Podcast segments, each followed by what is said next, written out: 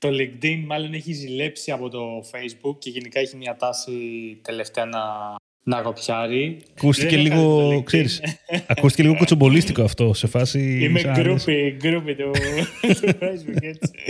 το κακό LinkedIn. Η Βανδή αντιγράφει Βίσση, ξέρω εγώ, φάση, σαν να λες. Καλησπέρα. Digital Jam, επεισόδιο 89. Είμαι ο Δημήτρης Ζαχαράκης, μαζί μου είναι ο Δημήτρης Καλετζής. Καλησπέρα. Και σήμερα, Δημήτρη, έχουμε Newsfeed by Grow Digital και μαζί μας είναι το, το, το ξαδερφάκι του Digital Jam, το, ο Σταύρος ο Θοδωράτος. Γεια σας παιδιά, καλησπέρα. Μ' άρεσε πολύ αυτό το... Ο μεγάλος, ο μέγας publisher του Digital Nation Community και τέτοια.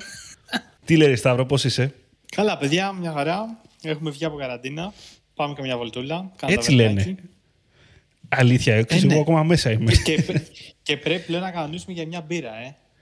Α, Μας έχεις έχει δίκιο. Το, το podcast. Έχεις ε, ναι. δίκιο. Ε, πρέπει, να, ναι, πρέπει να επανορθώσουμε γι' αυτό. Έχεις δίκιο. Γιατί ξεκινήσαμε το, την όλη φάση με την καραντίνα και δεν έχουμε βρεθεί από κοντά, όντως. Άρα ήρθε, ήρθε η στιγμή. Εντάξει, να ξέρουν οι ακροατές ότι άμα σταματήσει από εδώ και πέρα το, το news, το να πει ότι γνωριστήκαμε από κοντά, ε, εντάξει, ξέρεις, και δεν πήγε καλά. Από απόσταση ήταν μια χαρά. Μετά γνωριστήκανε και ξέρεις, στράβωσε η φάση. Εγώ σκέφτομαι, εγώ σκέφτομαι να παίξουμε άλλη μπάλα. Να, να κοπεί κανένα, μήνα να μην κάνουμε. Να πληρώσουμε κανένα advertorial σε κανένα γνωστό site. Τι έγινε, παίξαν ξύλο και τέτοια. Beef. Να γράψουν. Ναι, ναι, αυτό. Τσακωθήκανε. Τους... Και να επιστρέψουν δύο-τρεις μήνες μετά για να έχει hype. Θα βγάλουμε λίγο hate μετά. Ξέρεις, θα, θα γράψεις εσύ στο Grow Digital, ας πούμε, οι αλήτες ε, του Digital Jam και τέτοια. Εμείς θα γράψουμε. Συμβαίνει τώρα, θα γράψω. Συμβαίνει ναι. τώρα. ναι. Λοιπόν, πάμε όμως στο θέμα μας. Ήταν πολύ ωραία η εισαγωγή αυτή που κάνουμε. Θέλω να πιστεύω. πάμε, Σταύρο, να δούμε τι θα, τι θα συζητήσουμε σήμερα. Πάμε να τα πιάσουμε από την αρχή. Πιάστα εσύ. Ωραία, τα, τα, τα πιάνω τα πιάνω. και, ξεκινάμε, ξεκινάμε με ε, μια αλλαγή που έρχεται στο, στο Facebook και το Instagram. Ε, στην ουσία τι έχει γίνει; Ήρθε μια ανακοίνωση πριν λίγες μέρες όπου ε, στην ουσία ανακοινώθηκε ότι πλέον το Facebook θα δίνει τη δυνατότητα στους χρήστες και του Facebook και του Instagram να κρύβουν τον αριθμό των, των likes και τα δικά τους αλλά και των ε, ανθρώπων που ακολουθούν. Και στην ουσία γιατί γίνεται αυτό, η ανακοίνωση συνοδεύεται έτσι με ένα σχόλιο του τύπου ότι η αλλαγή αυτή έρχεται προκειμένου να, να, να μειώσει ας πούμε τη, αυτή την τοξικότητα που έχει δημιουργηθεί ε, εδώ και πάρα πολλά χρόνια ε, και στις δύο πλατφόρμες ε, και που πλέον ε, στην ουσία επηρεάζει ψυχολογικά τους χρήστες. Τύπου ανέβασα μια φωτογραφία και δεν πήρα likes, ε, ξέρεις, με, ξεκινάνε ψυχολογικά προβλήματα και όλα αυτά έτσι που έχουμε, που έχουμε ακούσει ανά καιρούς. Οπότε στην ουσία έχει προσθεθεί μια αρρύθμιση, ε, ακόμα δεν έχει γίνει rollout ε, στην Ελλάδα, όπου στην ουσία ε, επιλέγεις τις ρυθμίσεις, ε, τα settings, ανοίγει το pop-up, ε, επιλέγεις hide like count, και στην ουσία δεν βλέπεις ούτε τα δικά σου ούτε και των υπολείπων. Και ε, έχει χαρακτηριστεί ως μια θετική αλλαγή, ας το πούμε, ως προς, ε, ξέρεις, να, να, γίνει, να, να υπάρξει μια ισότητα. Ε, προσωπικά με βρίσκει ε, υπέρ, αν και ποτέ μου ας πούμε, δεν κατάλαβα πώς τα likes μπορεί να επηρεάζουν την ψυχολογία κάποιου, αλλά δεν ξέρω, παιδιά, θα ήθελα να, να μου πείτε κι εσείς έτσι πώς το βλέπετε. Κοίτα, ε, κοίτα, εγώ θα πω κάτι που μου είπε ένας φίλος μου δύο χρόνια να είχε γίνει αυτό, δύο χρόνια πριν να είχε γίνει, θα, δεν θα την είχα χάσει την Ελένη. Είχε πει ένας φίλος μου πριν μια εβδομάδα που το συζητούσαμε. Ε, γενικά, τώρα πέρα της πλάκας, που αυτό είναι true story όντως, νομίζω έχει κάνει rollout και στην Ελλάδα. Δηλαδή, εμένα μου έχει βγει ειδοποίηση χθες προχθές. Έχει, έχει τώρα. Και τώρα, τώρα ναι. το δοκίμασα και εγώ βασικά στο, σε business λογαριασμό. Δηλαδή. Σε business ναι, τουλάχιστον, ναι. δεν ξέρω σε προσωπικό. Όχι και σε προσωπικό σου λέω μου βγήκε σε, σε εμένα στο προσωπικό μου δεν τον έχω business νομίζω. Ναι, όχι, όχι, το έχω και κλειστό κιόλας στο προφίλ. Οπότε εντάξει, δεν είσαι. Εντάξει, δεν είσαι και. Ναι, αυτό. Αλλά γενικά ρε παιδί μου, νομίζω ότι είναι μια θετική αλλαγή επειδή κυρίως οι πιο, πιο μικροί νέε γενιές είχαν μπει σε μια λογική λίγο ένα like hunting, ρε παιδί μου, ότι πάση θυσία να μπούμε στη λογική το να πάρουμε likes, το αν δεν πάρουμε likes να στεναχωρηθούμε και όλο αυτό το κομμάτι. Οπότε νομίζω πως είναι πάρα πολύ θετικό το να μπούμε σε μια διαδικασία να μην τα βλέπουμε αυτά και να μην, να μην κρίνεται κάποιος για αυτό το κομμάτι των likes. Ε, νομίζω πως είναι κάτι θετικό και που αν είχε γίνει και πιο νωρίς ακόμα καλύτερα. Το έχουμε δει ότι είχε κάνει προσπάθειες στο facebook slash instagram και παλαιότερα και πριν κάνα χρόνο να τα κρύψει τα likes σε κάποια post κτλ. κτλ.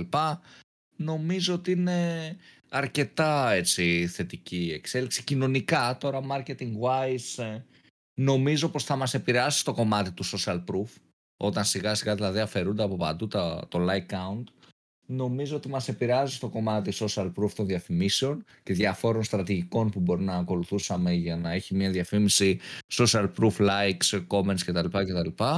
Αλλά κοινωνικά νομίζω ότι είναι έτσι ένα αρκετά θετικό μήνυμα. Πάντως, ε, ναι. γενικά το 2019 συζητιέται όλο αυτό. Δηλαδή, τότε ξεκίνησε το, το Instagram να, να τεστάρει ε, διάφορες αλλαγές ε, μέχρι να φτάσουμε σε εδώ. Απλά από μια, έτσι, μια ματιά που ε, έχουν ανοίξει κάποιες συζητήσεις στο Quora, σε κάποια forums κτλ. Στην ουσία λένε ότι αυτή η αλλαγή θα δημιουργήσει ενδεχομένως ακόμα μεγαλύτερα προβλήματα με την έννοια ότι στοχεύει στους πιο αδύναμους όσον αφορά, όπως είπε και ο Δημήτρης, το social proof, με την έννοια ότι ας πούμε influencers, επειδή το αριθμός των likes και γενικότερα όλο αυτό το κομμάτι του ε, engagement είναι η απόδειξη για να κλείσουν κάποιες συνεργασίες, για να δείξουν ότι ε, έχουν από πίσω κοινό, ότι έχουν διαδράσεις κτλ. Ότι όλοι αυτοί δεν θα το κάνει κανένας, δεν θα τα κρύψει κανένας και ότι αυτοί που εν τέλει θα πάνε και θα τα κρύψουν θα είναι αυτοί οι οποίοι έχουν πραγματικά πρόβλημα με το να βλέπουν και τα likes των αλλωνών, αλλά και να κρύβουν τα ίδια τα δικά τους. Αυτή, εκεί βρίσκεται τώρα η συζήτηση και το debate. Ναι, συμφωνώ. Δηλαδή, εγώ πιστεύω ότι σε μια τέτοια αλλαγή πρέπει να πάμε, αν θέλουμε δηλαδή κοινωνικά να, να έχουμε έτσι ένα θετικό αντίκτυπο, νομίζω πως πρέπει να πάμε στο υποχρεωτικό κρύβονται για όλους τα likes. Τώρα που σου δίνεται επιλογή, είναι εύκολο να κάνει backfire, δηλαδή να πάει κοινωνικό ότι α, αυτός τα κρύβει, άρα δεν έχει likes για να τα κρύβει. Κάπως έτσι να πάει ρε παιδί μου, γιατί αυτό ναι. που είπε ο Σταύρος, ότι ε, για αυτό το, το ναι. FOMO, fear of missing, missing out που άκουσα τελευταία που είναι πολύ fancy έτσι, buzzword, ότι για να μην χάσουν αυτό το κομμάτι influencers ότι έχουν πολλά likes, το βλέπω κι εγώ άρα να κάνω κι εγώ like για να είμαι ένα με τους υπόλοιπους δεν νομίζω να το κάνει κάποιος οπότε αυτό θα δυσκολέψει ρε παιδί μου το λόγο στην ουσία που, που το έχει κάνει το facebook Λοιπόν, να σας πω λίγο. Εγώ, δεδομένου ότι το Facebook το τέσταρε αυτό αρκετό καιρό, από το 19 ξεκίνησε και το έκανε πειράματα, πιστεύω ότι για να, το, για να αποφάσει να το βάλει, ε, να λειτουργεί κανονικά, ρε παιδί μου, για τους χρήστες, κάποιο καλό αποτέλεσμα θα είχε. Δηλαδή, είτε ο χρήστης θα έκανε περισσότερο engage, επειδή δεν έβλεπε ίσως τα, τα like του, ή θα ανέβαζε μάλλον περισσότερο περιεχόμενο ίσως αυτός ο χρήστης και θα νιώθε λιγότερο εκτεθειμένος, δεν ξέρω τώρα. Ίσως αυτούς τους χρήστες που τους, τους ενδιαφέρει αυτό το πράγμα, ρε παιδάκι μου, κάπως να τους επηρεάζει και να ε, δραστηριοποιούνται περισσότερο στην πλατφόρμα. Γιατί στο τέλος ημέρας πιστεύω ότι κάτι τέτοιο ισχύει. Δεν νομίζω να, να το έκανε τώρα το Facebook όντως για, τις, για τους λόγους τώρα που λέμε τοξικότητας και τέτοια. Είναι πολύ, πολύ καλό να το έκανε γι' αυτό, αλλά δεν είμαι τόσο, ξέρεις, optimistic ότι όντως το έκανε γι' αυτό. Δηλαδή νομίζω ότι υπάρχει και, υπάρχει και κάτι άλλο τέλος πάντων. Πιστεύω ότι δουλεύει στο τέλος της ημέρας. Γι' αυτό το τεστάρω κιόλας. Αλλά κοίταξε, συμφωνώ και διαφωνώ. Δηλαδή, σίγουρα ότι κάποιος, εγώ ας πούμε, που έχω δύο like σε κάθε φωτογραφία στο Instagram, μπορεί ρε παιδί μου να έλεγα τι να το ανεβάσω. Τώρα το βλέπει και γελάει ο κόσμος, να μην ανεβάσω κάτι. Και τώρα να ανεβάσω περισσότερο, οπότε να δουλέψει. Αλλά νο... συμφωνώ δηλαδή σε αυτό. Αν δεν δούλευε έτσι, δεν νομίζω να το έκανε rollout το Facebook, το Instagram κτλ. ποτέ. Αλλά νομίζω πως γενικά πλέον είμαστε σε μια εποχή ε, που αυτό κάνω πάσα και για ένα μετέπειτα θέμα που θα πούμε που τα brands γενικά παίρνουν θέση τόσο κοινωνικά, τόσο για ζητήματα που πειράζουν την ψυχολογία ενός ανθρώπου. Το ίδιο δηλαδή και το, και το Facebook θα κάνει θέλοντας και μη. Δηλαδή είμαστε σε μια εποχή που ειδικά οι νεότερες γενιές πλέον θέλουν το brand να παίρνει θέση σε ζητήματα, να είναι όσο πιο ηθικό γίνεται, έστω και για τα μάτια του κόσμου. Στην πράξη μπορεί να μην είναι. Προς τα έξω όμως θέλουν να βγάζει κάτι ηθικό. Ε, οπότε νομίζω πως σε αυτούς τους ρυθμούς ακολουθεί και το Facebook και το κάθε brand. Δηλαδή πλέον δεν γίνεται το αντίθετο. Καλά, ναι. Κοίτα, επίσης τώρα κάτι που παρατήρησα πάνω στη ζήτηση αφορά και τα views και τα ας πούμε, video views το συγκεκριμένο, η συγκεκριμένη δυνατότητα για hide. Το βλέπω τώρα σε δικά μου, σε δικά μου post, δηλαδή ότι πρακτικά αφορά hide like και view counts.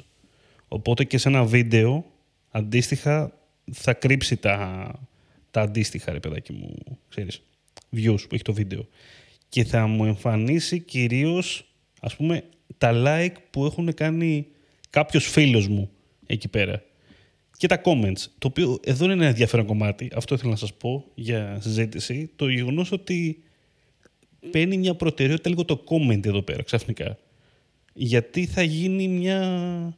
Αυτούς που κρύβουν τα likes και τα, τα views, το comment φαίνεται, φαίνεται κάτι δυνατό, κατάλαβες; Είναι κάτι το οποίο το συζητάει ο κόσμος. Μπορεί να μην βλέπεις likes, να μην βλέπεις views, αλλά βλέπεις ότι έχουν γράψει 850 σχόλια. Ε, οπότε έχει μια δύναμη και αυτό ξαφνικά, που πριν μπορεί να μην την είχε. Γιατί ξέρεις, το μάτι σου πήγαινε αλλού. Πήγαινε πιο ψηλά. Τι λέτε; Προ, Προφανώς θα, θα έρθουν και άλλες αλλαγές αυτό. Ε, σε αυτό που είπες, είχα στο μυαλό μου να πω κάτι συγκεκριμένο, αλλά με το που το είπες αυτό σκέφτηκα ότι καλά, ρε φίλε, γιατί οι, τα, οι καμπάνιες post engagement, ας πούμε, πού θα στοχεύουν. Δηλαδή, αυτομάτως κάποιοι τρόποι στόχευσης ε, που προσφέρει και το Facebook γίνονται ψηλό άχρηστοι. Δηλαδή, ε, ποια θα είναι η έννοια του engagement ας πούμε, σε post αν ε, ξεκινήσει αυτό μαζικά και ο κόσμος τα κρύβει τα likes και πλέον μιλάμε για post που δεν έχουν likes ή που δεν φαίνονται ή που δεν έχουν τόσο σημασία. Όντως, μήπως ξέρω το comment παίρνει μια δυναμική. Αυτό είναι το ένα. Και το δεύτερο που ε, νομίζω δεν έχω κάτι άλλο να λέω, το είδα και ξέρεις, ε, σκάλωσα λίγο, είναι ότι διάβαζα ότι από το 2017 μέχρι το 2019 έχουν γίνει διάφορες έρευνες από ψυχολόγους, ερευνητές, από οργανισμούς, στο Ηνωμένο Βασίλειο για το πώς επηρεάζει η, η, η αφαίρεση ας πούμε, ενός like button στα social media ε, πώς επηρεάζει την, ε, την ψυχολογία και την ε, social pressure το ονομάζουν μάλλον την πίεση που αισθάνεται το χρήστης από τα social media βάση και έχουν βγάλει τρομακτικά insights με βάση έρευνες, ανθρώπους που ε, ίσως να είχαν, να είχαν κάποια σχέση με το να έπεφτε η ψυχολογία τους κτλ. Και όντως έχουν αποδείξει επιστημονικά ότι αυτό το πράγμα όντως ε, ένα κουμπί, ένα like, ο αριθμός των likes επηρέαζε ανθρώπους ψυχολογικά, είτε αρνητικά είτε θετικά. Ε, δεν ξέρω κατά πόσο παίζει ρόλο στην απόφαση του Facebook να το κάνει rollout τώρα, δύο-τρία χρόνια μετά, αλλά σίγουρα από πίσω έχει πολύ, πολύ story όλο αυτό. Πάντως, για το κομμάτι των, ε, των διαφημιστικών στόχων, επειδή ανέφερες, εντάξει, δεν νομίζω ότι αλλάζει κάτι. Δηλαδή, το like συνεχίζει να υπάρχει, το comment συνεχίζει να υπάρχει, το view υπάρχει. Δηλαδή, οπότε δεν θα δούμε κάποια αλλαγή εκεί πέρα όσον αφορά τους στόχους.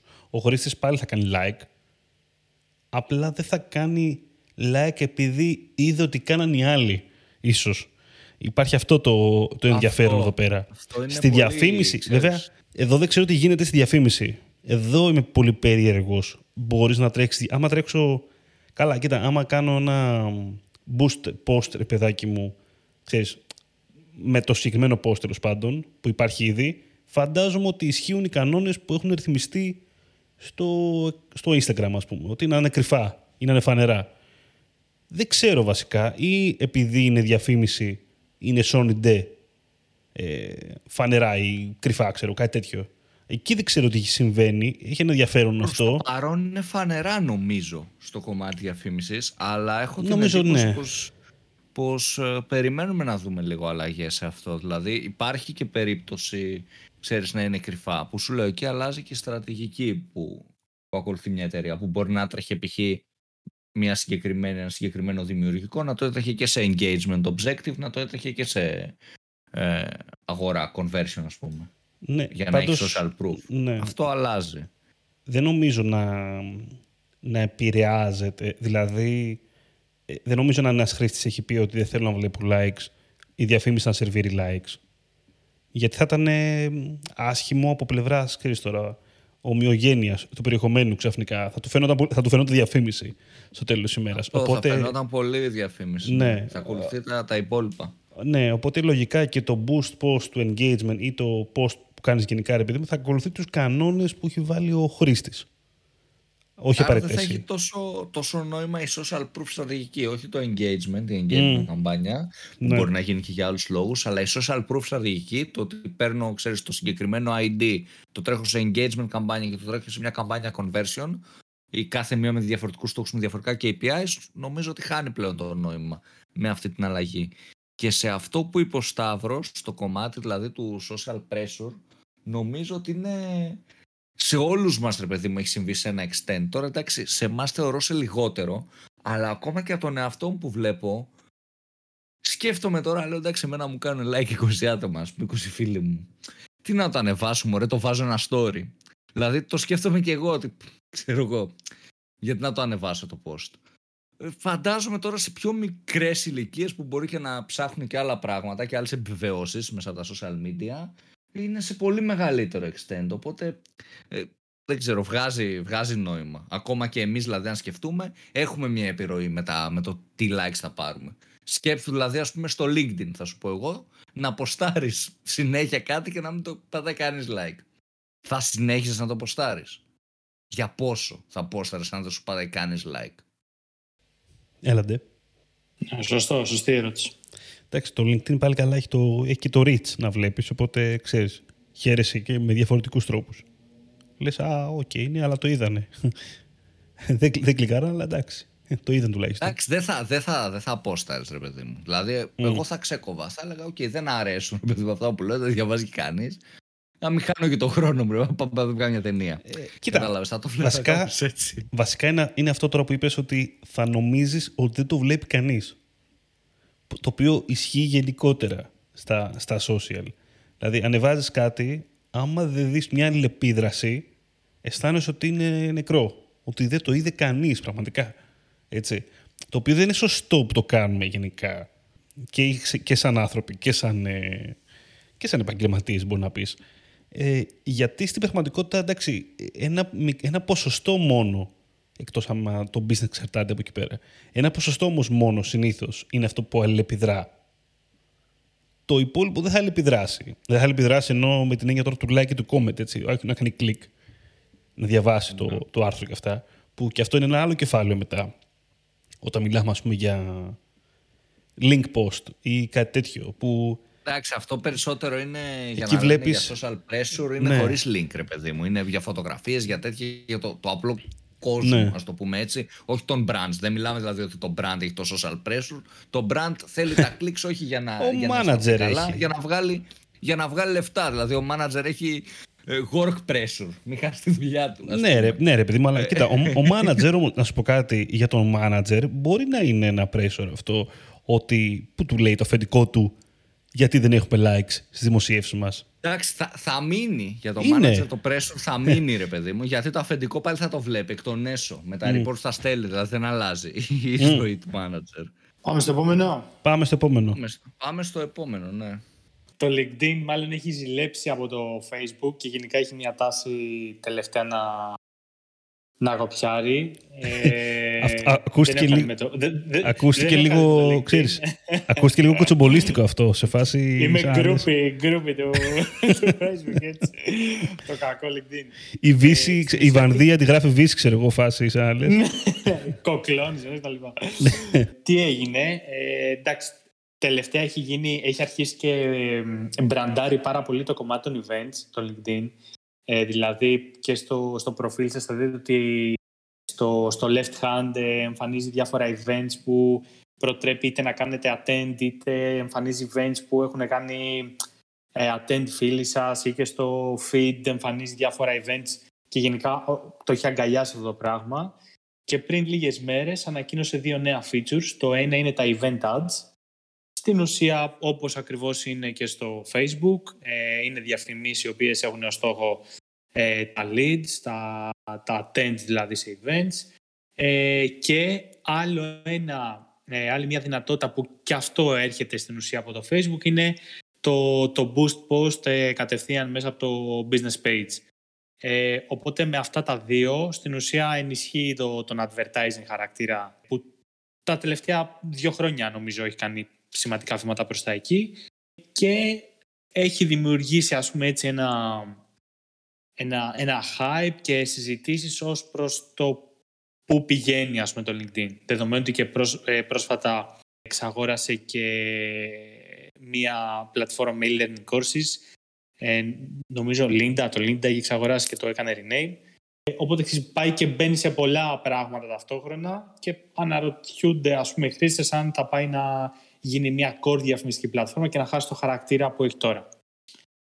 Ε, προσωπικά εγώ δεν, δεν ασχολούμαι, δεν έχω τρέξει πολλά LinkedIn ads στη ζωή μου, οπότε και δεν ξέρω αν θα τα χρησιμοποιούσα, αλλά για να το για να λανσάρει τέτοια features νομίζω ότι κάπου ποντάρει, έτσι.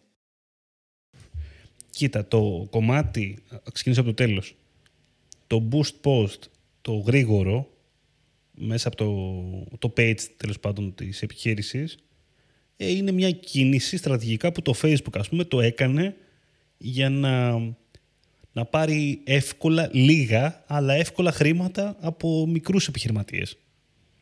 Από μικρές επιχειρήσεις. Όχι λίγα απαραίτητα. Δηλαδή, ε, ναι, εντάξει. λίγα, θα σου πω. Ε, Είναι καλύτερο για μια επιχείρηση. Έχεις εσύ ένα μαγαζί. Είναι καλύτερο να έχεις έναν πελάτη ο οποίος σου δίνει 100 χιλιάρικα ή να έχεις 100 πελάτες από 1000 ευρώ. Νομίζω το δεύτερο. Γιατί έχεις ένα καλύτερο sustainability ότι ακόμα και αν φύγει ένας και δύο και πέντε και 10 πελάτες, βγάζει 90 χιλιάρικα αν φύγουν 10. Ενώ στον έναν πελάτη, αν φύγει αυτός, τελείωσε το μαγαζί σου. Αυτό. Οπότε νομίζω πως και το Facebook γενικότερα διαφημιστικά το revenue στηρίζεται σε μικρές και μικρομεσαίες επιχειρήσεις γιατί είναι περισσότερες και στο τέλος της ημέρας κάνουν τα ίδια και περισσότερα spend από τους 5-10 μεγάλους που κάνουν μεγάλο media spend. Καλά, ειδικά άμα κάτσουμε και συζητήσουμε λιγάκι τη λογική που το Facebook χρησιμοποιεί το, το boost post μέσα από το χωρίς διαχειριστικό δηλαδή Facebook business κτλ. Ε, είναι για μένα μοιάζει ρε παιδάκι μου ε, σαν να... Σαν, σαν να σου λέει έλα να στα πάρω. Ε, ναι, σαν, σαν να λέει να σου πω κάτι. Θέλω να παίξει ένα λαχείο. ναι, ναι, ναι. Αυτό, κάτι τέτοιο. Εγώ... Ε. Ήταν μεγάλη μαγιά αυτό που, που έκανε. Και ήταν και πρωτοπόρος αυτό, έτσι. Και το συνεχίζει ακόμα. Δηλαδή σκέψου, είσαι με το κινητό σου, σου λέει το ανέβασες, σου λέει ξέρεις κάτι, 5 ευρώ, χίλια άτομα. Θέλεις. Παπ, η κάρτα συνδεμένη, δεν κάνεις με δύο κλικ, πάει, σου τα πήρε τα 5 ευρώ. Πολύ εύκολα και απλά. Είναι, είναι φοβερό αυτό, έτσι.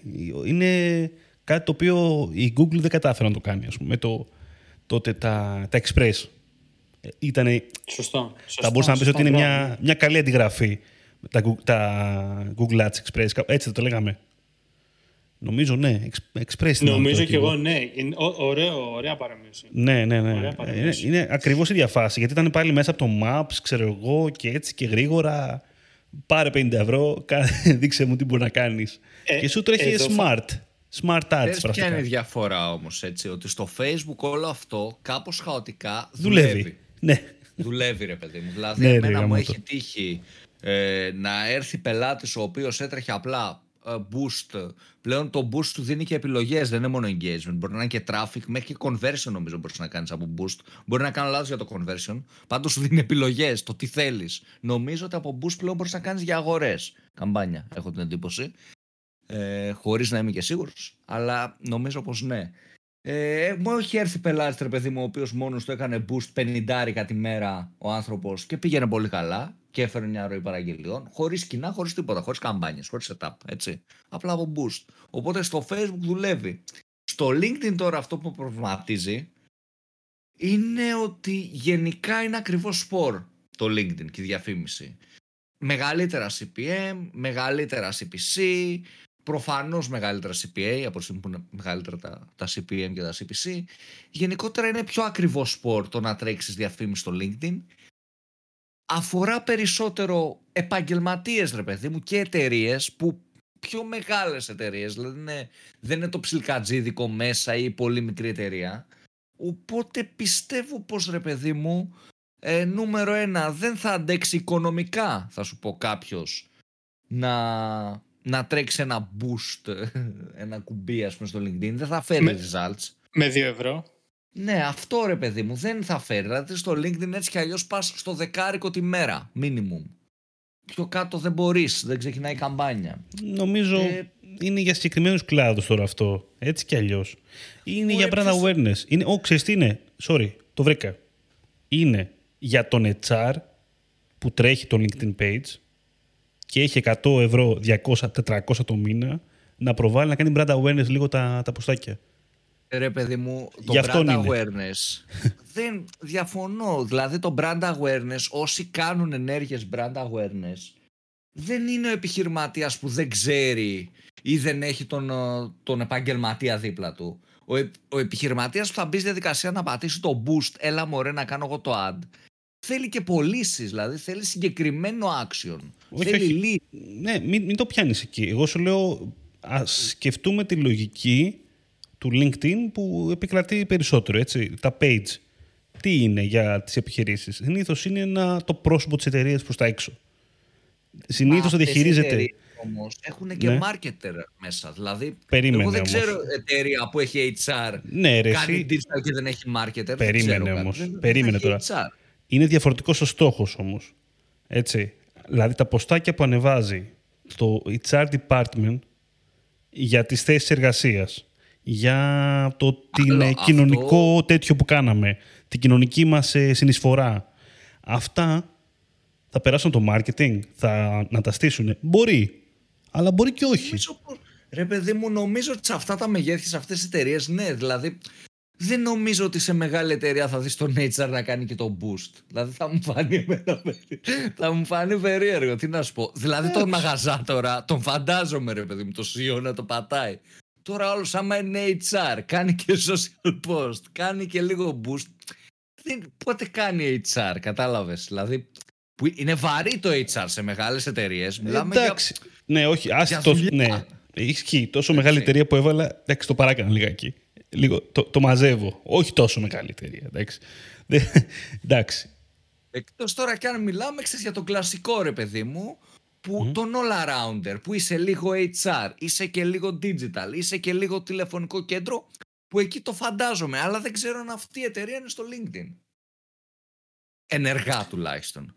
Πα, πάντως βλέπω εδώ την ανακοίνωση και οι επιλογές που έχεις είναι να κάνεις boost post με brand awareness, video views, engagement και website clicks και ε, σου δίνει τρία audiences, profile based, ε, ξέρω εγώ, job seniority κτλ, interest based και μετά σου έχει ε, ένα LinkedIn audience template που στην ουσία σου λέει, σου δίνει αυτό κάποια προεπιλεγμένα κοινά και το τρέχεις.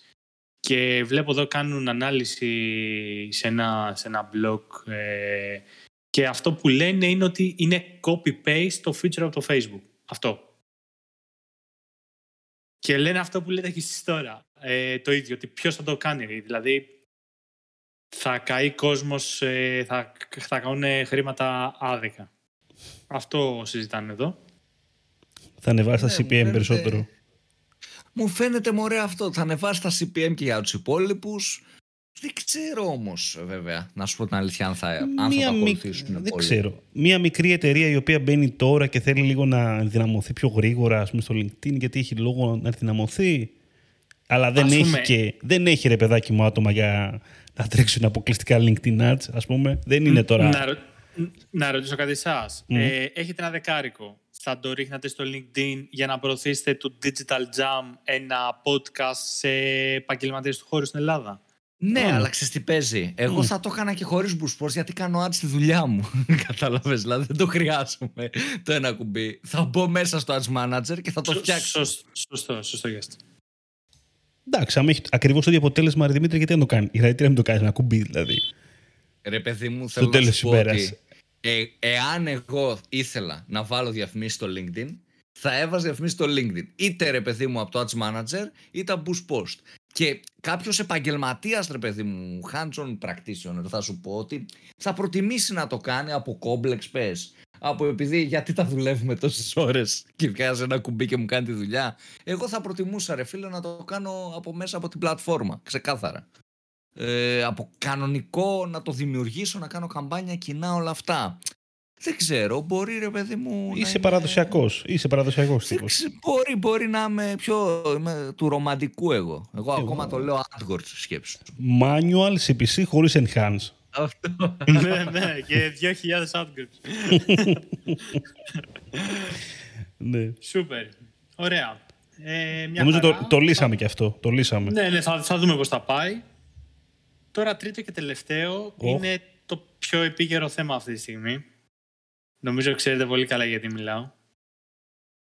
Είναι η φάση του newsfeed που μιλάμε για το Clubhouse. Α. όχι, όχι, όχι. Έχ- Έχουμε Όχι, καταντήσει. όχι, Γιατί θα καταντήσουμε Καταρχάς, γραφική; Θα Εγώ μας λένε. θέλω να πω κάτι. Θέλω να πω κάτι τώρα που Τι, πήγε τι; Clubhouse. Δεν είναι αυτό το θέμα, αλλά θέλω να πω κάτι. Οχ. ότι κάποτε είχαν βγει οι Jam και είχαν πει ότι εντάξει ρε παιδιά, ωραίο το Clubhouse, αλλά δεν το βλέπω να κρατάει. Και είχαν πέσει να μας φάνε εκεί, κράζεται τα Clubhouse, τη θρησκεία μας και τέτοια. Και τώρα ανοίγεις το Clubhouse και ελληνικό room δεν βρίσκεις ούτε μέτρηση στο Ίκα. Οπότε μάλλον, μάλλον δεν κράτησε το Clubhouse, θα πω εγώ. Εντάξει, είναι λόγο ρε παιδί μου, μας ανοίξαν τώρα. Μπορείς να πιεις και ένα καφέ, να πας σε μια ταβέρνα έξω. Ε, λογικό είναι να το προτιμήσει ο κόσμος. Όταν Ναι. περάσει λίγο καιρός με ανοιχτά τα πάντα, μπορεί να επιστρέψουμε στο Clubhouse. Θα δείξει. ναι, αλλά το θες όταν δουλεύεις να μπεις σε ένα room και να μην μιλάς καθόλου; Καλά, τα silent coworking Φοβερή είναι ιδέα. το, το αγαπημένο μου εμένα. One, Ε. one million idea. Εγώ θα πλήρω ένα subscription γι' αυτό. Μου Είναι λίγο- θυμήσατε, μου θυμήσατε κάτι τύπους που κάνουν live stream και πληρώνται για να κοιμούνται.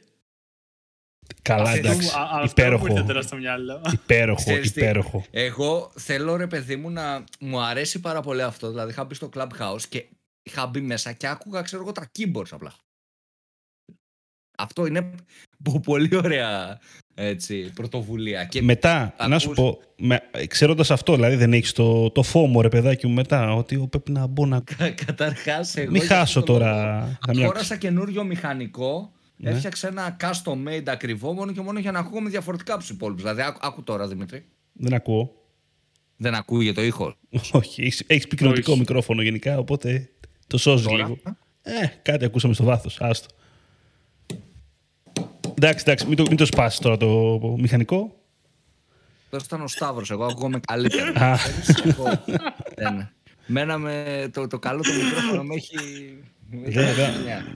Ε, γι' αυ- γι' αυτό δεν σε ακούνε στο, στα rooms.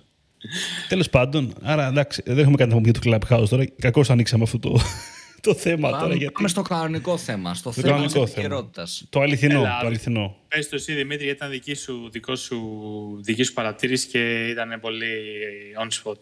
Ποιον ο Δημήτρη; Λοιπόν, Α, Εγώ, εγώ. Ε, το, εγώ. το αυτό καλά είναι. EG. Πάει- Το καλά πάει- EG. πάει να Οκ, με- Πάει να ναι. με φάει ο άλλος πάλι τώρα να πάρει δημοσιότητα, το ξέρουμε. D- DK, DK. Λοιπόν, δεν θυμάμαι το όνομα της κοπελιάς. Είναι το κλασικό βίντεο που, που συζητάμε για τρίχες στο Instagram, ρε παιδί μου, που έχει γίνει viral, έχει πάει 2-2,5 εκατομμύρια προβολές, πώς έχει πάει τώρα, που μιλάμε. Πφ, Αν θυμηθούμε πώς λένε την κοπέλα, αν ξέρει κάποιος να το πούμε κιόλας. Θυμάται κανείς; Λατινοπούλο. Μπράβο, ρε Σταύρο, απίστευτος τύπος που τη θυμάται. Respect από μένα. Ε, με αυτή την κοπέλα τέλος πάντων που έβγαλε το, το κλασικό βιντεάκι, φαντάζομαι όσοι μας ακούνε το έχουν δει, που είναι για τις τρίχες και όλο αυτό το, το θέμα. Δεν έχει σημασία να σχολιάσουμε εμείς την άποψή μας, γιατί δεν κάνουμε ούτε ρε παιδί μου κοινωνική εκπομπή ούτε πολιτική. Αυτό είναι άλλο θέμα. Πάμε στο κομμάτι πώς αντιδράσανε τα brands λίγο, που νομίζω ότι είναι έτσι αρκετά ενδιαφέρον και μπαίνει ε, και κολλάει και με αυτό που είπα και στην αρχή στο πρώτο θέμα για το Facebook ότι είμαστε σε μια εποχή και διάφορες έρευνες το έχουν δείξει ότι ο κόσμος πλέον περιμένει από το brand να έχει ε, κοινωνική, κοινωνικοπολιτική θέση σε πράγματα. Περιμένει να μιλάει, περιμένει να είναι πιο άμεσο στον κόσμο, να μην είναι απρόσωπο και ακόμα και σε ζητήματα τα οποία μπορεί να είναι λίγο έτσι αμφιλεγόμενα, περιμένει το brand να παίρνει θέση. Νομίζω πως ε, είναι το κλασικό ότι δεν μπορείς να τους κάνεις όλους χαρούμενους, αλλιώς θα, θα πουλήσεις παγωτά ρε παιδί μου, θα σου παγωτατζείς. Κάπως έτσι. Και είδαμε και την DAV από την Ogilvy και την V από την ε, Social Lab να παίρνουν θέση σε αυτό άμεσα κιόλας. Δηλαδή, έχω την εντύπωση την ίδια μέρα έγινε αυτό; Να πέρασε και ένα 24ωρο. Max. Ε, όχι, και... νομίζω ούτε 24ωρο πέρασε, ναι. Ναι, αυτό τόσο άμεσα και στο κομμάτι δηλαδή της DAV που νομίζω ήταν και πρώτο. Έχω την εντύπωση με διαφορά κάποιες ώρες, τρεις ώρες νομίζω. Βλέπουμε δηλαδή ένα, μια επιχείρηση, μια εταιρεία, ένα brand. Όπως η DAV, το οποίο είναι πάρα πολύ γνωστό, είναι σε πόσες χώρες να παίρνει και να έχει άμεσα έτσι, ένα μήνυμα, μια απάντηση σε ένα θέμα το οποίο διχάζει ρε παιδί μου. Δηλαδή σίγουρα υπήρχαν άνθρωποι που συμφωνούσαν με αυτήν την τύπησα. Κοίτα, νομίζω, νομίζω ειδικά για την DAV τώρα που είπες, νομίζω ότι ήταν πολύ κουτί ε, γιατί έχει μια γενικότερη καμπάνια γύρω από την ε, ομορφιά και ότι να είσαι... Α, ότι τέριαζε, δηλαδή, τέριαζε, τέριαζε τους ανθρώπους, έτσι όπως το δεν θα, ε, Θέλω να πω ότι δεν θα μπορούσε να μην ασχοληθεί. Δηλαδή, θέλω να σου πω, κανονικά ο κόσμος θα πρέπει να την πέσει στην DAV, άμα δεν έπαιρνε θέση. Επειδή με τις καμπάνιες που κάνει και προβάλλει, προβάλλει ότι είναι ανοιχτή σε αυτό. Είναι ανοιχτή, τη διαφορετικότητα, πώς είμαστε, η ομορφιά, είναι με γύρω μας κτλ. Κοίτα, αυτό ακριβώς συμφωνώ. Προσωπικά, ρε παιδί μου, προσωπική άποψη πάντα. Μου αρέσει αυτό το trend, θα σου πω. Μου αρέσει το trend που ξέρεις, τα brands παίρνουν θέση και παίρνουν θέση σε υπέρ ε, μιας πιο σωστής άποψης, θα σου πω, και πιο καλής άποψης. Αλλά αυτό που δεν μου αρέσει είναι ρε παιδί μου ότι π.χ. είμαστε σε ένα μήνα Pride που παίρνουν, ξέρεις, τα brands, αλλάζουν το λογότυπο κτλ. κτλ. Και αν δεις στην Ευρώπη ή στην Αμερική πάρα πολλά brands έχουν αλλάξει το λόγο τους, αλλά στα αντίστοιχα, ξέρεις, Middle East ε, brands, τα ίδια brands δεν έχουν αλλάξει λογότυπο, οπότε είναι και λίγο θέμα, μήπως δεν είναι η άποψή σας, μήπως είναι λίγο... Ε, ε, εντάξει, τώρα marketing κάνουμε, ρε, Δημήτρη. Δεν ξέρω τι. Εντάξει, δηλαδή... είναι λίγο. Ξέρεις, είναι, πρέπει να το κάνουμε point out. Κατάλαβες τι Ναι, ναι, ότι κατάλαβα. Εάν ένα, εγώ θα ήθελα, ας πούμε, το brand που καλώς κάνει το... και παίρνει θέση. Ξέρω δεν λέω για την DAF στην προκειμένη περίπτωση. Που, mm. ε, λέω για γενικότερα. Θα ήθελα το brand που παίρνει θέση στην Ευρώπη να παίρνει θέση και αλλού. Και στις, και στις χώρες που που χρειάζεται και περισσότερο θα σου πω εκεί να πάρει την ίδια θέση. Γιατί εκεί δεν είναι ναι. έτοιμοι να το ακούσουν. Δηλαδή θεωρώ λίγο υποκριτικό, δεν μιλάω για την Ελλάδα γενικά, αυτό που, που κάνανε Dav και Vit, μπράβο τους, congrats και στα brands και στα agents που τα τρέχουν. Ε. Μιλάω για το κομμάτι, ας πούμε, για την αλλαγή του, του λογότυπου στα mm. πλαίσια Pride, που καλώς κάνουν. Νομίζω ότι ε, είναι υποκριτικό να το κάνεις όταν ο κόσμος είναι έτοιμος να ακούσει και όχι πιο πριν σαν brand, έτσι. Νομίζω ότι Μπράβο. καλό Νομίζω θα είναι... Αυτό ήθελα, αυτό ήθελα να σου πω και εγώ. Δηλαδή ότι ίσως το, το πρόβλημα, το πρόβλημα σε αυτό το οποίο το έχει αρχίσει να συζητιέται γενικότερα, το έτσι σαν, ε, σαν φαινόμενο, ε, είναι ότι είναι τα brands τα οποία το μόνο πράγμα που κάνουν όλο το χρόνο είναι μόνο τότε, ξέρεις αυτό; Δηλαδή, δεν έχω δώσει, ας πούμε, άσε το Pride, πες ότι είναι ένα άλλο θέμα. Είναι για, την, ε, είναι για τη γυναίκα, είναι η μέρα της γυναίκας.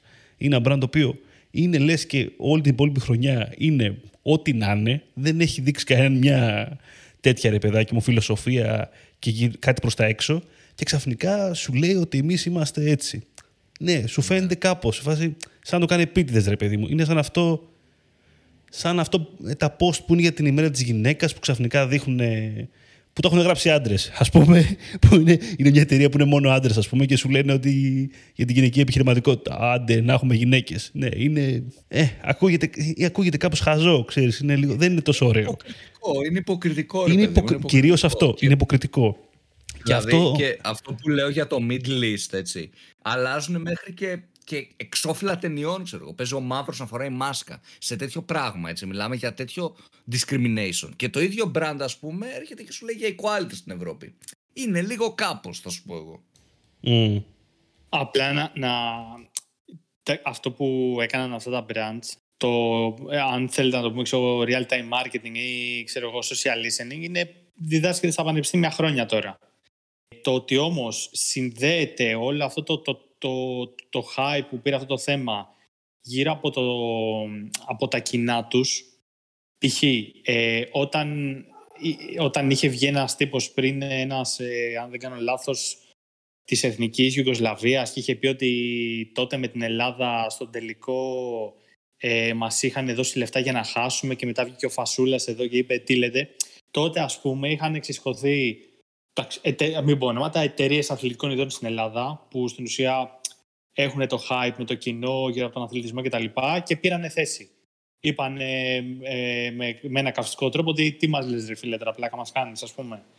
Τώρα έκανε κάτι αντίστοιχο με τον DAV και γενικά είναι ωραίο. Εμένα γιατί μ' άρεσε. Βγήκε ένα brand το οποίο όντως είχε κάτι να πει. Εάν έβγαινε ε, ένα συνεργείο αυτοκινήτων και μίλαγε για αυτό το πράγμα, ενδεχομένως εμένα να με χαλούσε. Μπορεί να το πίστευε και με χίλια να το υποστήριζα, αλλά στο μυαλό μου θα έλεγα. Δεν ξέρω, ίσως επειδή δουλεύω σε αυτό το χώρο και ενδεχομένως και, και οι τρεις μας δηλαδή να έχουμε μια εικόνα πώς λειτουργούν, θα το θεωρούσα λίγο περίεργο. Εντάξει, έχουμε πονηρευτεί εμείς περισσότερο κιόλας. Αυτό, αυτό. Ε, αυτό βλέπουμε, βλέπουμε και το λόγο που γίνεται από πίσω, ρε παιδί μου. Βλέπεις ότι στο τέλος της ημέρας είναι και λίγο profit, καλός ή κακός. Ναι, ε, ναι. Αλλά εγώ για να μην παρεξηγηθεί, αυτό που είπα δεν είναι για το, ούτε για τη Vita ούτε για τον DAV. Είναι π.χ. εδώ στο παράδειγμα, ας πούμε, για πάρα πολλά brands ευρωπαϊκά που βάζουν το λογότυπο το Pride και στο mid list δεν βάζουν τίποτα. Αυτό τώρα που έγινε για DAV και Vita εννοείται είναι ένα θέμα που έγινε στην Ελλάδα, θα το βάλει η DAV Greece. Και καλά έκανε και όντως άρτιο το αποτέλεσμα και ειδικά στην DAV που τρέχει τις καμπάνιες όπως είπε και ο Δημήτρης, τέριαζε απίστευτα και ήταν πολύ ωραίο ας πούμε και το μήνυμα και η άμεσο. Απλά, Εννοεί... οπότε στην ουσία εγώ αυτό που καταλαβαίνω ότι αν αυτό γινόταν σε μια χώρα της Μέσης Ανατολής δεν θα έπαιρνε θέση. Εγώ αυτό πιστεύω ότι αν υπάρχει κάτι υποκριτικό σε αυτό, για μένα είναι αυτό. Δηλαδή να πω ότι σε αυτή τη χώρα που με παίρνει να πάρω θέση υπέρ αυτού το κάνω και το υποστηρίζω και ελάτε όλοι μαζί μου. Ναι. Εάν το ίδιο γινόταν σε μια χώρα π.χ. της Μέσης Ανατολής όπου τα γυναικεία δικαιώματα δεν υφίστανται, δεν θα μίλαγα γιατί θα εξισκονούτσαν 40 εκατομμύρια υπήκοοι να με κράξουν. Καλά, ναι. Αυτό για μένα είναι υποκριτικό. Και είναι και άλλες περιπτώσεις. Δηλαδή, σκέψω ότι. Μπορεί να απαγορεύεται. Μπορεί να απαγορεύεται σε εκείνη τη χώρα. Ε, όχι, όχι. Αυτό που θέλω να πω είναι απλό. Ε, κάτι που το διάβασα, ρε παιδί μου, και το, το είδα σε κάποια άρθρα. Η Bethesda, ας πούμε, το λέω γιατί είναι ξένη εταιρεία, δεν έχει καμία σχέση με την Ελλάδα, είναι gaming ε, production, ας πούμε, εταιρεία. Μπεθέστα Γαλλίας, Μπεθέστα Βραζιλίας, η Μπεθέστα Ευρώπης, η Μπεθέστα Αμερικής, ξέρω εγώ, έβαλε το, στο λογότυπο το Pride και στη Ρωσίας και στο Middle East και στην Τουρκία δεν το έκανε. Το λογότυπο είναι ίδιο. Αυτό ρε παιδί μου δείχνει λίγο υποκριτικό. Ε, κατάλαβες πως το λέω. Ναι, ναι. Στο, στο account του Twitter ας πούμε της Ευρώπης Έβαλα αυτό το Pride, μισό λεπτάκι να το τσεκάρω κιόλας γιατί μη διάβασα κανένα fake news. Αλλά έχω δει και άλλα brands, τέλος πάντων, κάτσε να το δω αυτό. Ε, έβαλε το Pride, ρε παιδί μου, σε αυτό το, το account και στα υπόλοιπα δεν το έβαλε. Ε, είναι υποκριτικό, ρε παιδί μου. Γιατί το έβαλε εκεί που ο κόσμος είναι έτοιμος να το ακούσει και ο κόσμος θα συμφωνήσει. Ή οι περισσότεροι. Και καλώς έκανε και το έβαλε. Το θέμα είναι γιατί δεν το έβαλε και στις χώρες που δεν είναι σχεδόν κανείς έτοιμος να ακούσει για να, να τους κάνει να ακούσουν. Αυτό δεν είναι το νόημα. Το να, να αφυπνίσεις τον κόσμο και το να μιλήσεις για ισότητα σε αυτούς που δεν πιστεύουν στην ισότητα. Αυτό και να τους δείξεις ότι αυτό που λε. Αυτό είναι το πολύ ιδανικό σενάριο, αλλά στην πράξη δεν συμβαίνει αυτό στον κόσμο. Υπο... Δηλαδή, ρε, κανένα brand, κανένα brand στην πραγματικότητα ή ελάχιστα τέλος πάντων θα αλλάξουν τον κόσμο και την κοινωνία στο τέλος της ημέρας. Τα brands περιμένουν απλά την κατάλληλη στιγμή που η κοινωνία είναι έτοιμη. Εγώ αυτό έχω καταλάβει τόσα χρόνια. Δηλαδή, κανένα. Α πούμε, έχουμε τα τελευταία χρόνια, ρε παιδάκι μου, είμαστε πιο OK στην Ελλάδα με το Pride, έτσι. Α πούμε, λέμε τώρα ένα τέτοιο θέμα. Ε, υπάρχουν εταιρείες που ας πούμε ήταν και πριν πέντε χρόνια. Δεν το κάνανε στην Ελλάδα. Και άμα το κάνανε, δεν το προβάλλαν τόσο πολύ. Γιατί γιατί θεωρούσαν ότι δεν είναι κατάλληλη περίοδος. εγώ πιστεύω ότι έτσι έρχονται οι αλλαγές από μικρά πράγματα καθημερινά. Και θεωρώ ότι ακόμα και στο Pride. Μικρά πράγματα, όπως το είπες. Ναι, ε, μικρά, μικρό πράγμα θεωρώ mm. το λογότυπο για, για μια εβδομάδα να το αλλάξεις. Mm. Ε, θεωρώ ότι αν ψάξουμε, ρε παιδί μου, και 5 και 6 χρόνια πριν και 10 χρόνια πριν, θα βρούμε brands τα οποία ακολουθούσαν αυτή τη στρατηγική ακόμα και στην Ελλάδα. Ναι. Για χρόνια. Επειδή το πιστεύανε. Ακόμα και όταν ο κόσμος δεν ήταν έτοιμος να ακούσει. Και θα δούμε και brands τα οποία ρε παιδί μου μπορεί να τρέξανε μια καμπάνια στο ίντερνετ η οποία ήταν pride friendly και στην τηλεόραση η ίδια καμπάνια να μην ήταν.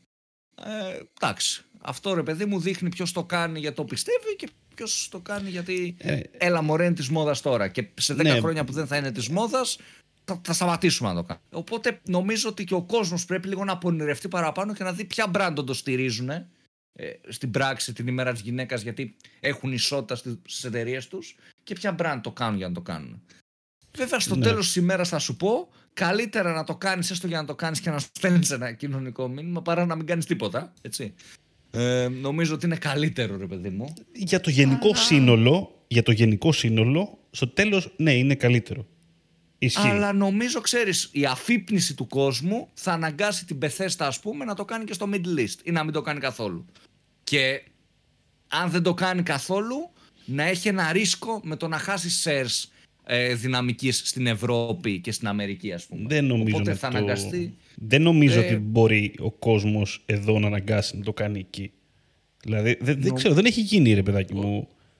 Μπορεί, θα σου πω πώς μπορεί. Η αφύπνιση του κόσμου, το να δεις, ξέρεις κάτι, στο λόγο της Bethesda από κάτω στην αλλαγή, να δεις ε, η δύναμη των social, γιατί πλέον γι' αυτό και τα brands παίρνουν θέση και έχουν πιο προσωποποιημένο χαρακτήρα, επειδή υπάρχει δύναμη του κόσμου, να δεις από κάτω, δεν σου λέω από την Ελλάδα, έτσι προφανώς, σου λέω στην Αμερική, στην Ευρώπη γενικά, να δεις από κάτω από την αλλαγή του λογοτύπου 100.000 σχόλια το οποίο να έχει φωτογραφία το Bethesda Middle East που δεν έχει αλλάξει λογότυπο.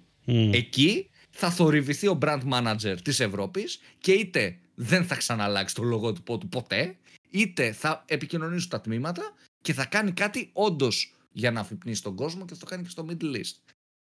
Το ίδιο πράγμα ρε παιδί μου και με, με πόσα άλλα πράγματα που σου λέω. Ταινίες, ας πούμε, αλλάζαν τις αφήσει επειδή κάποιο. Τώρα σε ακραία πράγματα. Και αυτές οι εταιρείες έρχονται και σου λένε τα Εντάξει, ναι, αυτό με την αφήσα τώρα. Ναι, είναι και αυτό. ναι, αλλά λόγω τι έδειχνε. Ναι. Σε, σε ακραίο βαθμό, ρε παιδί μου. Ναι, σε ακραίο ναι, ναι. βαθμό. Είναι, είναι και αυτό που, που είπαμε δηλαδή, ξέρεις ότι α, έχουμε, τι έχουμε αύριο, έχουμε η μέρα του πατέρα. Ε, να ανεβάσουμε κάτι. Αυτό, ε, αυτό. Τι είναι, τι είναι η Αγία Τριάδα; Ε, να βάλουμε κάτι για την Αγία Τριάδα. Βοήθειά μας. βοήθειά μας. ρε παιδιά, ρε παιδιά, ε, ξέρω εγώ, κάτι... Τι άλλο έχουμε τώρα, δεν θυμάμαι. 28 Οκτωβρίου, ρε παιδιά, βάλτε μια ελληνική σημαία. Είναι αυτό. Είναι αυτό το... Αυτή η φάση. Λοιπόν, αγαπητοί μου, έχουμε, έχουμε φτάσει εδώ πέρα σχεδόν 50 λεπτά που μιλάμε. Άντε, πες με τα κοψίματα θα πάει κάτι λιγότερο. Λοιπόν, πρέπει να κλείσουμε. Πρέπει, πρέπει να, κλείσουμε. να κλείσουμε. Ναι. Να κλείσουμε και την επόμενη. Πρέπει να γίνει το, το recording σε, σε μπειραρία ε, μπροστά στη θάλασσα. Ε, δεν θα γίνει recording άμα κάτσουμε σε μπειραρία στη θάλασσα γενικότερα. Θα, γίνει... θα πίνουμε μπύρα και θα τα λέμε. Τι, τι καλύτερο, τι πιο authentic. Ε, πάντα γράψουμε κιόλας. Ε, καλά, εντάξει. Έστω. Clubhouse το κάνουμε. Σωστός, Clubhouse. θα επαναφέρουμε, θα πάρουμε ξανά το παιχνίδι, καλά έτσι. Μακάρι. ωραία, ωραία. Λοιπόν, Ωραία, νομίζω μπορούμε να κλείσουμε όπως είπαμε. Δεν έχουμε να κάνουμε και catch up τώρα, γιατί έχουμε πει, έχουμε πει 200 πράγματα. Λοιπόν, εγώ να πω ότι είναι το Digital Jam Podcast. Μας ακούτε σε Spotify, Apple Podcast, Pocket Cast, Google Podcast και στο digitaljam.gr. Αυτό το επεισόδιο ήταν το newsfeed by Grow Digital από το growdigital.gr. Μαζί μας το ξαδερφάκι. Το ξαδερφάκι ακριβώς. Που, σύντομα όμιλος ερχόμαστε. Λοιπόν, ε. μας ακολουθείτε, δεν είπα, σε Facebook, LinkedIn, Instagram. Ήταν μαζί μας ο Σταύρος Οδωράτος, όπως είπα. Γεια σας, παιδιά. Ευχαριστώ για άλλη μια φορά. Να προσέχεις να σε καλά και θα τα ξαναπούμε σε κανένα μήνα. Ήμουν ο Δημήτρης Ζαχαράκης. Με... Α, έλα πες. σε κόψα. Έλα, Με πες. πήρα πήγα να πω, αλλά εντάξει. Α, αυτά. Ήμουν ο Δημήτρης Ζαχαράκης. Ήταν ο Δημήτρης Καλαϊτζής. Καλή συνέχεια. Καλή συνέχεια. Καλή συνέχεια σε όλους.